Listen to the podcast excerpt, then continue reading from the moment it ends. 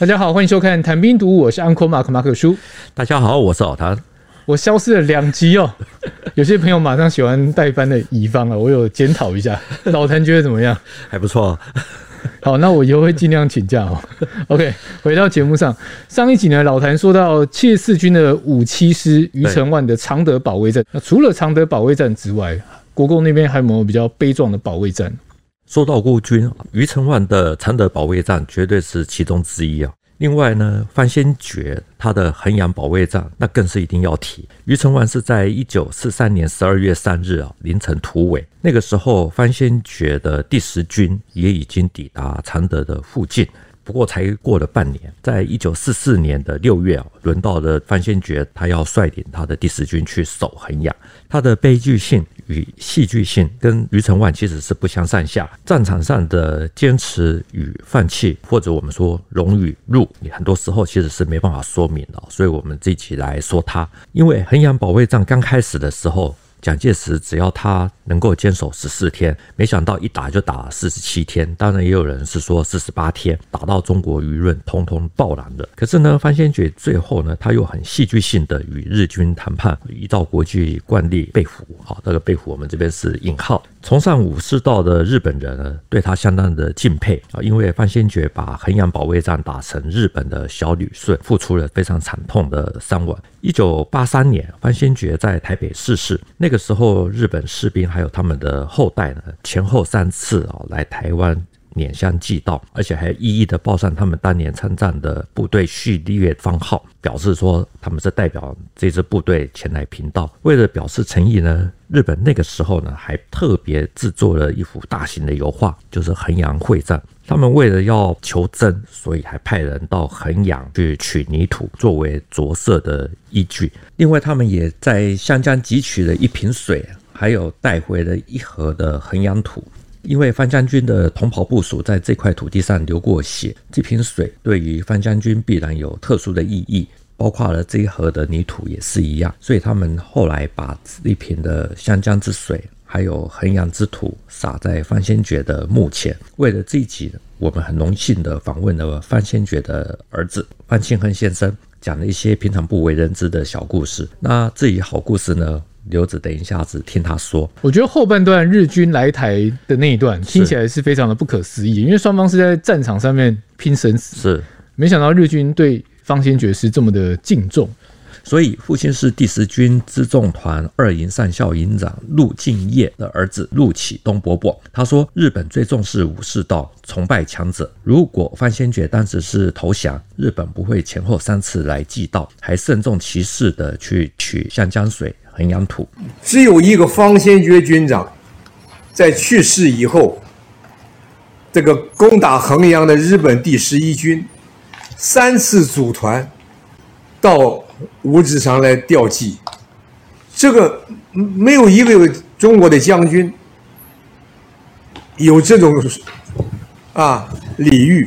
这是民国八十对第十军的方军长去的时候，这是一种敬意。那你刚刚讲的说不可思议哈，这个的确还有很多，其中包括了有一个小故事，就是在开战前，湘江出现了老鼠过江的怪事，从西岸到东岸。那个时候呢，很多人就觉得说，哎，这个一定会有大事要发生，所以有些人比较知道的，就可能就先走了。晚上，老鼠啊，成群结队的黑压一片，对后一个老鼠咬前前前一个老鼠的尾巴，整群结队的黑压一一片过江。这一段是我是我父亲讲给我听，连动物都跑，对这。有以科学解释吗？还是就是一个传说？因为这是真实的故事哦。但是我们可以知道说，动物它的这种预感的能力其实是比人类强烈的多。大概知道说这个地方将来会化成焦土，所以先走为妙。可是呢，老鼠跑了，范先觉却带着他的第十军来了。那为什么日军要打衡阳？衡阳是粤汉铁路还有湘桂铁路的交叉点。如果失守，就代表说整个中国的东南和西南被割裂成两半。所以日军要来打的时候呢，蒋介石就立刻下令，要求范先觉率领他的第十军去衡阳。啊，并且要求说至少要守两周。从六月二十三日日军的进攻开始，计划呢一天就要拿下衡阳。到了七月十八日，由于范先觉他的坚持抵抗，日军都一直打不下来。那个时候，日本的首相东条英机还被迫辞职。好，一直到了八月六日，日军才从北门攻入了衡阳。等于方先觉守了四十多天，但最终还是被攻破了。是，那后来这场战役是怎么发展？日军攻破的前一天，也就是八月五日哦，那个时候范先觉在中央银行哦，召集了他的重要的将领，然后讨论说到底要继续的死守还是突围。那个时候第十军的督战官哈叫做蔡汝霖，拿了一本常德会战检讨会议录，他说这里面的记录是委员长训斥于承万，说你是怎么样当人家长官？怎么能够丢下受伤的士兵啊？自己先逃跑？范先觉听了以后呢，最后他做了宣布，说我绝对不突围，一定死守，不会私自逃走。等于他就是要死守啦。对。那如果真的战况真的不行的话，就是大概就自我是自己把自己。对对对。那那些受伤的士兵怎么办？他难道比如说你最大的长官？走了以后，的确有考虑到这一点啊，所以范先觉他后来决定不突围了之后呢，他拟好了一道电报给蒋委员长，此电恐怕是就是最后的一电哦，来生再见。那为了要保障伤兵的安全，范先觉就以说保证生存、官兵安全、保障伤兵得到救治为条件与日军谈判。范先觉是在八月八日啊，率部就发起了抵抗。这个时候呢，这支孤军已经坚守了四十七天。然后呢，日本军后来就把这支部队呢取了一个名字，叫做仙河军，希望能够由范先觉来继续的担任长官。可是他后来在军统的协助之下逃回重庆，那这支魏军也就消失了。日本人为他量身打造一支军队，叫仙河军，是是用了方先觉的仙嘛？是，其实意思蛮明显的。对对对。另外这个河呢，就是昭和的和啊，就是反正。各取一次。那范先觉他回到重庆，蒋介石其实也没有追究他的责任，而是还把他提升为第三十六集团军的副总司令，并且还授予了青天白日勋章。虽然打输了，但其实输的很漂亮。但这个词其实用来形容是不太不太恰当。但就是说，蒋介石也给予他相对应的荣誉嘛。对。那前面老谭有提到说，方先觉后来来到台湾了。对。来台湾这一段过得怎么样？他是在一九四九年来到台湾。我们知道道德其实是最好占领的高度哈。慢慢的就开始有人说，从道德论的角度，或者我们讲不好听的话叫做封建道德，就从封建的角度来看，说范先觉那个时候是可耻的。是最不可赦，因为他投降了日本，所以晚年的时候，范先觉他的经济条件不是太好，住的房子年久失修，据说老鼠成群。后来还是用了他国大代表的贷款哦，才迁到了新家。你讲到这老鼠，我就想到 那一个比喻，也就是衡阳保卫战开打前，老鼠过江，因为方先觉要来了，是，然后这么多年了，对，方先觉老了，就他的住的地方其实环境很差，是。然后老鼠来打扰他，对对，这样其实你这样一比较，真的，我们也很常讲，就很多老兵来到台湾，其实他晚年凄凉，啊，对。那个时候，范先觉搬走了以后，新六军的副军长苏世存，他住进去了范先觉他的老宅。他说：“这栋房子哦，老鼠、蟑螂哦，非常之多。老鼠夜间跑马，他还能够忍受哦。可是呢，蟑螂一个晚上要在他的脸上漫游几次啊？他说他已经八十多岁了，实在是吃不消，才很好奇说范先觉是怎么样能够在这个地方住个二十多年。我觉得他也是一个，又是一个悲剧性的人物了。嗯，这位方先觉老将。将军晚年的生活真的是比较辛苦。对，其实有的时候，我我自己年轻的时候，我在看这些战役的故事啊，就是看到将领放弃了抵抗啊，有时候会觉得有点。但是自己年纪大了以后呢，再重看这些军史，多了一些体会啊，比较能够先去设想说打赢打输有多少的将领能够获得对手的尊敬。像范先觉算是智勇双全，或者他不会打出抗战八年时间最长的守城战，被俘固然不是一件好事啊。可是像范先觉这样子，其实是远远的比许多不打先跑的将领要强上太多了。衡阳保卫战主要是第十军在衡阳防卫，呃，老谭有。给我看一些资料了，守军其实坚持了四十七天，当然也有人说四十八天哦。第十军呃一万七千六百人，对，伤亡率是百分之八十五，但是日军那一边呢，阵亡人数是一万九对以上，对，甚至高达四万。当然，有人认为它是中日八年作战当中唯一苦难而值得纪念的攻城之战。是日本人说的。老谭其实没有讲过第十军，对不对？是，这是一支什么样的军队？为什么这么能打？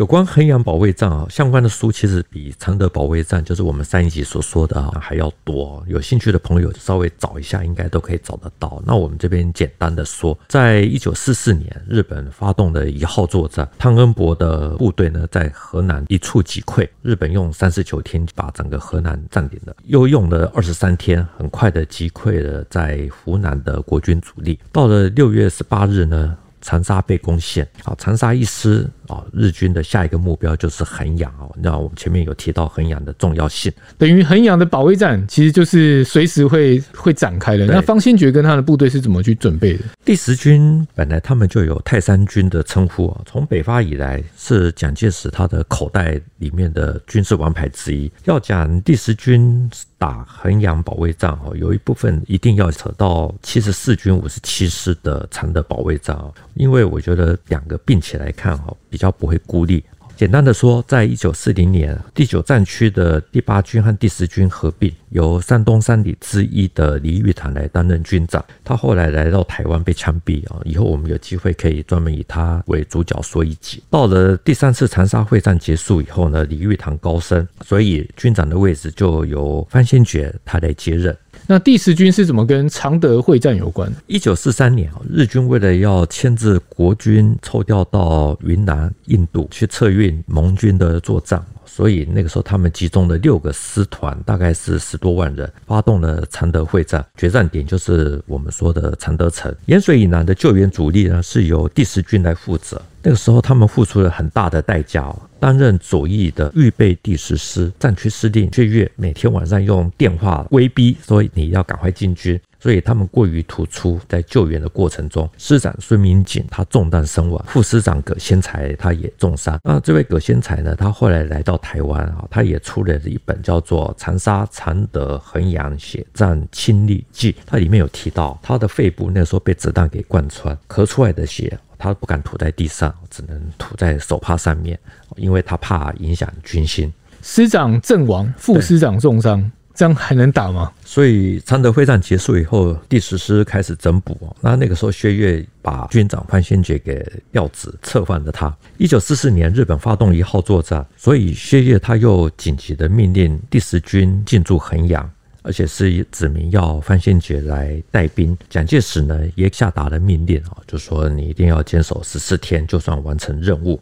蒋介石的意思是守一到两个星期就完成任务。对对，那他怎么去准备这？我们先讲两星期的任务好了。范先觉他的防御工事做得很好，所以才能够给日军带来很大的伤亡。因为他的每一个碉堡的选址都非常的正确啊，能够形成交叉火网，而且最重要是丘陵的基部啊，全部都把它削成断崖，顶部呢再挖可以投掷手榴弹的投掷壕。所以呢，日军冲到了前面的时候，往往被手榴弹给炸死。从六月二十三日开始，第十军就用血肉之躯跟日本去做对抗，打到第二十六天。范先觉他按照蒋介石的规定，如果没有继续作战的能力，就发出约定的密码。可是呢，援军迟迟都没有来。那很多人当然会去怪说：“哎，老蒋好像不管他们的死活。”事实上呢，老蒋是真的有督促那个时候第二十七集团军的副总司令，也就是前面的第十军的军长李玉堂，要派兵来驰援。那个时候，第六十二军呢，他们也的确抵达了距离衡阳七公里处的一个地点。点叫做东洋铺，而且还通知了范先觉说，马上就要打到城外的五里亭。这距离真的蛮近的，对，呃，应该说非常近，不能讲蛮近，因为以军队来讲是很近的距离。对，就是二点五公里而已。所以在七月二十一日的凌晨啊，范先觉那时候派他的直属特务营的营长曹华庭。带一百五十人去突围，要接运援军。那他们到达五里亭的时候，却没有发现到任何部队的踪影。曹华亭那时候看到这种情形，哈，就悲愤的对大家说：“你们都已经成功的突围了，有愿意离开战场的，就现在可以直接回家去了。”那他自己决心再打回衡阳城，要跟第十军共存亡。结果呢，没有任何一个人离开。于是曹华庭又带着大家又杀回城内，但是呢，只剩下二十多人，这样等于说一来一往，一百多个。就没了。那因为援军没有进城，所以其他的部队呢就顺势的全部通通都保持距离，以策安全。曹华亭复命，方先觉还把他骂了一顿，军长就说：“你这个笨蛋，你回来干什么？就是因为你出去了回不来，我也不能怪你，也不绝对不会安你一个临阵临阵脱逃的帽子，是不是？你回不来，可这种情况你回来是很。”很难得的，啊！他报告军长，啊，我死要跟你死在一起。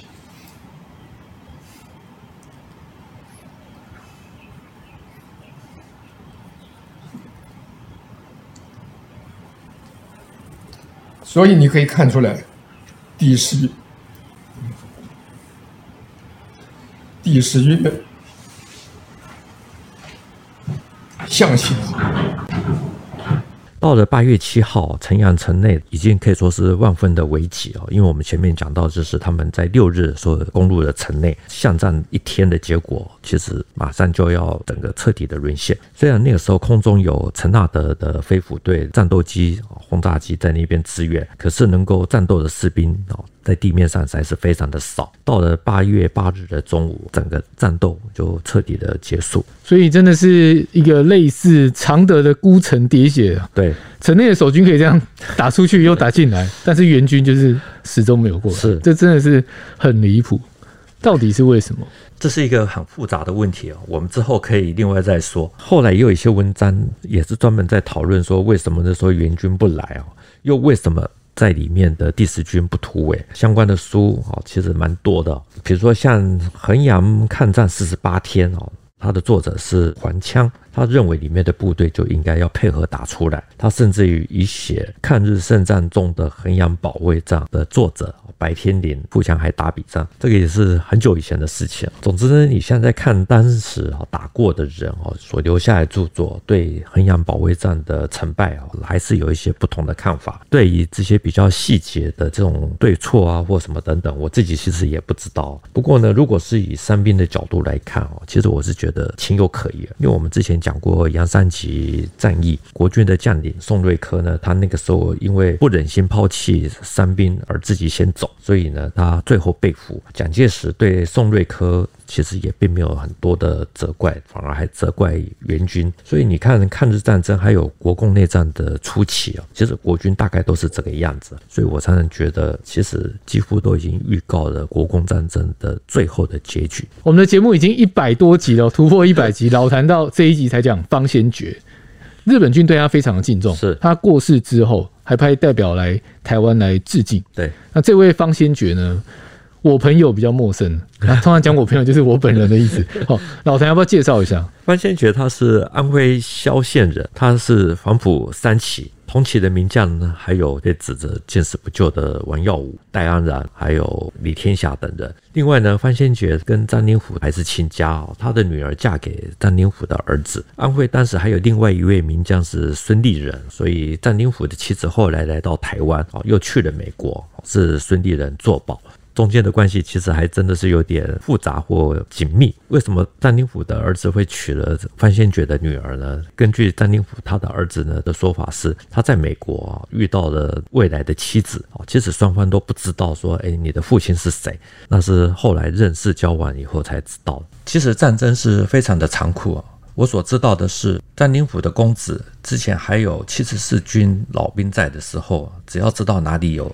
哦他都会想办法去探视。那范先觉的晚年呢，也会有一些第十军在台袍泽会以前的部署来探视他。可是呢，他从来没有再回过衡阳，因为衡阳是在八月八日陷落，所以范家从来没有过父亲节。每一年到了这一天，范先觉几乎都是一个人独处。他最小的儿子范庆亨提到了这段的时候，他是这样子说。小的时候，好像我的印象中间，我们家从来没有过父亲节。慢慢退休之后，才发现，哎，他八月八号那一天，他常常一个人把他，我想关到自己的书房里面。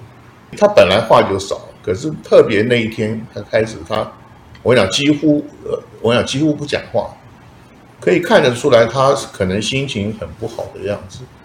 后来才开始慢慢了解啊、哦，原来八月八号是衡阳城破的那一天。我没想到还有这样一段故事哦，因为衡阳保卫战的关系，所以方将军他们一家人其实是没有过过父亲节。是，所以在范先觉过世之后呢，他决定要替父亲完成遗愿。刚好一九九四年是衡阳会战五十周年，所以范庆亨他联络了当年参战的第十军在台的一些他以前父亲的老部属，大家一起去衡阳。呃，到了衡阳，其实我们已经选好地方，就在衡阳城里面有一个叫燕峰寺。这燕峰寺当年好像也是炮炮兵的一个阵地，南岳衡山，请了几几位老和尚。来到那边去超度念经啊！上面我之前叫他们订了一些鸡鸭鱼肉水果啊，什么东西，还有哦，对，还有五百个馒头，是吧？我们当然没有参与到那一场，可是可以想象气氛氛围一定是非常的沉重，是没有错。所以范庆亨他说，当时还有十几位拿着旗子，上面写着湖南黄埔军校同学会的老先生，他们也自动的前来，在他念祭文的时候呢。这些老先生，衡阳当地的老百姓，大家都在暗自啜泣，就开始点名嘛。譬如说哪一师、哪一团、哪一营、哪一连，然后有个人要喊到嘛，因为这个是招魂仪式啊，要把他们这个当年在阵亡的这些人招魂过来，因为这些资料都事先查好了。好了，祭文很长一张，用两个手这样拉开，整整一张。当念到这个中华民国八三年的时候，我。看到这些，尤其是黄埔军校衡阳同学会的老先，我想眼眶有的红了，有啊有的掉泪了。那参观的阵地，大部分人这些老这些第十军在台的人员都哭，就回想到五十年前呢、第十军以攻城日军十分之一的兵力呢，死守了大概四十七天，最终他们创造了敌我死伤比例三比一的战果。可是呢，在寡不敌众啊，又没有得到援助的情况之下呢，最后他们的可用之兵就是不到两千。所以范先觉那个时候才以说保证生存官兵安全，保障伤兵得到救治，来跟日本做停战的协议。在范先觉将军哀荣录这本书里面呢，收录了一篇文章，它里面提到说，范先觉对作者说，当年在衡阳陷落的时候，他解散了司令部，命令愿意逃出的官兵啊，就是几十个人就自行逃生。他则与愿意留下来的几位高级将领呢，就据守中央银行，准备做最后一击。后来呢，日军工程部队奉命派人手持黄旗来谈判。不久呢，对方又带了翻译啊，那他说啊，既然已经失去了双方直接开火以求解脱的机会，也就按照战争的惯例受俘。直到蒋介石派人来把他们给救出来为止。还有另外有一本书叫做《范先觉与衡阳会战》，它里面也提到，日方没有发布范先觉投降的文件哦，之后又让范先觉这些将领呢一一的全部都逃回去，似乎两方是有协议的。主要的原因应该就是说，范先觉守住了军人的气节。让崇尚武士道的日本人也觉得相当的佩服，睁只眼闭只眼就让他走了。我觉得讲白话一点啊，方先觉把日本人打服了，是是吧？可以这样说。那但是这个其实有一个大家一直在讨论的，就是投降这两个字到底适不适用在这个结果嘞？老实说啊，相关的文章是有一些哈。可是我真的不知道，呃，到底是怎么一回事。反正就看大家怎么自我解读。我就记得我们以前遇到这种类似的个案啊，有一种说法就是你说他投降，但是他也许觉得我救了很多人，然后我留得青山在，我不怕没柴烧。对对对，那。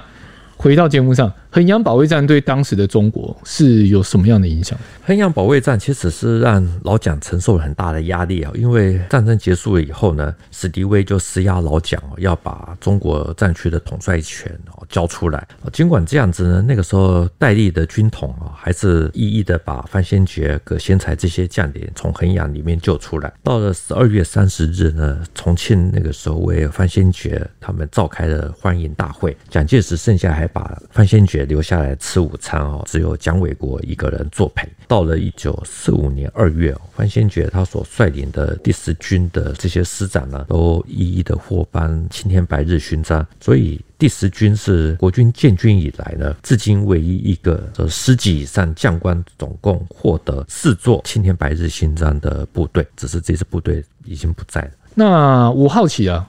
舆论认同吗？蒋介石当时是统帅嘛，我要你守十四天，你守了十七天是有功的，但结果论来看，衡阳毕竟还是丢了。对，那方先觉也是后来才回到重庆，会有一些那种质疑的声浪。对。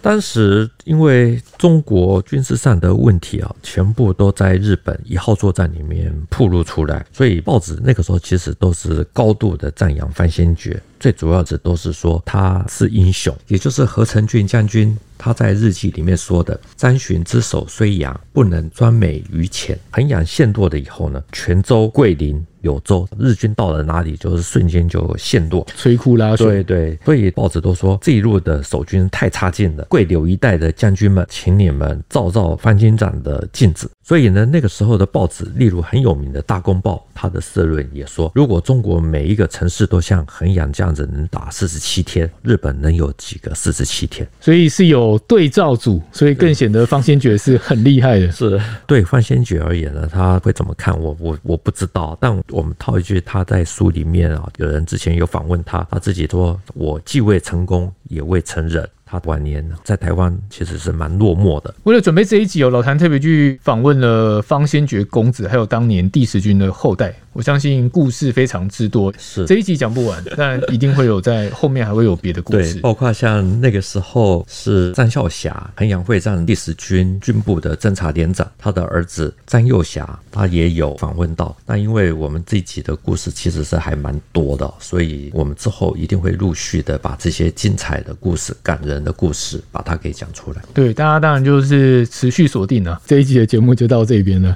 谭兵读武，新闻与历史的汇流处，军事是故事的主战场，只取一瓢饮，结合军事历史跟人文的节目，除了在 YouTube 上可以观看，在底下留言交流之外，也能用 Pocket 收听。欢迎听众到 Apple 的 Pocket 给我们留言以及五颗星的评价。再次谢谢老谭，谢谢大家，我们下次见，拜拜，拜拜。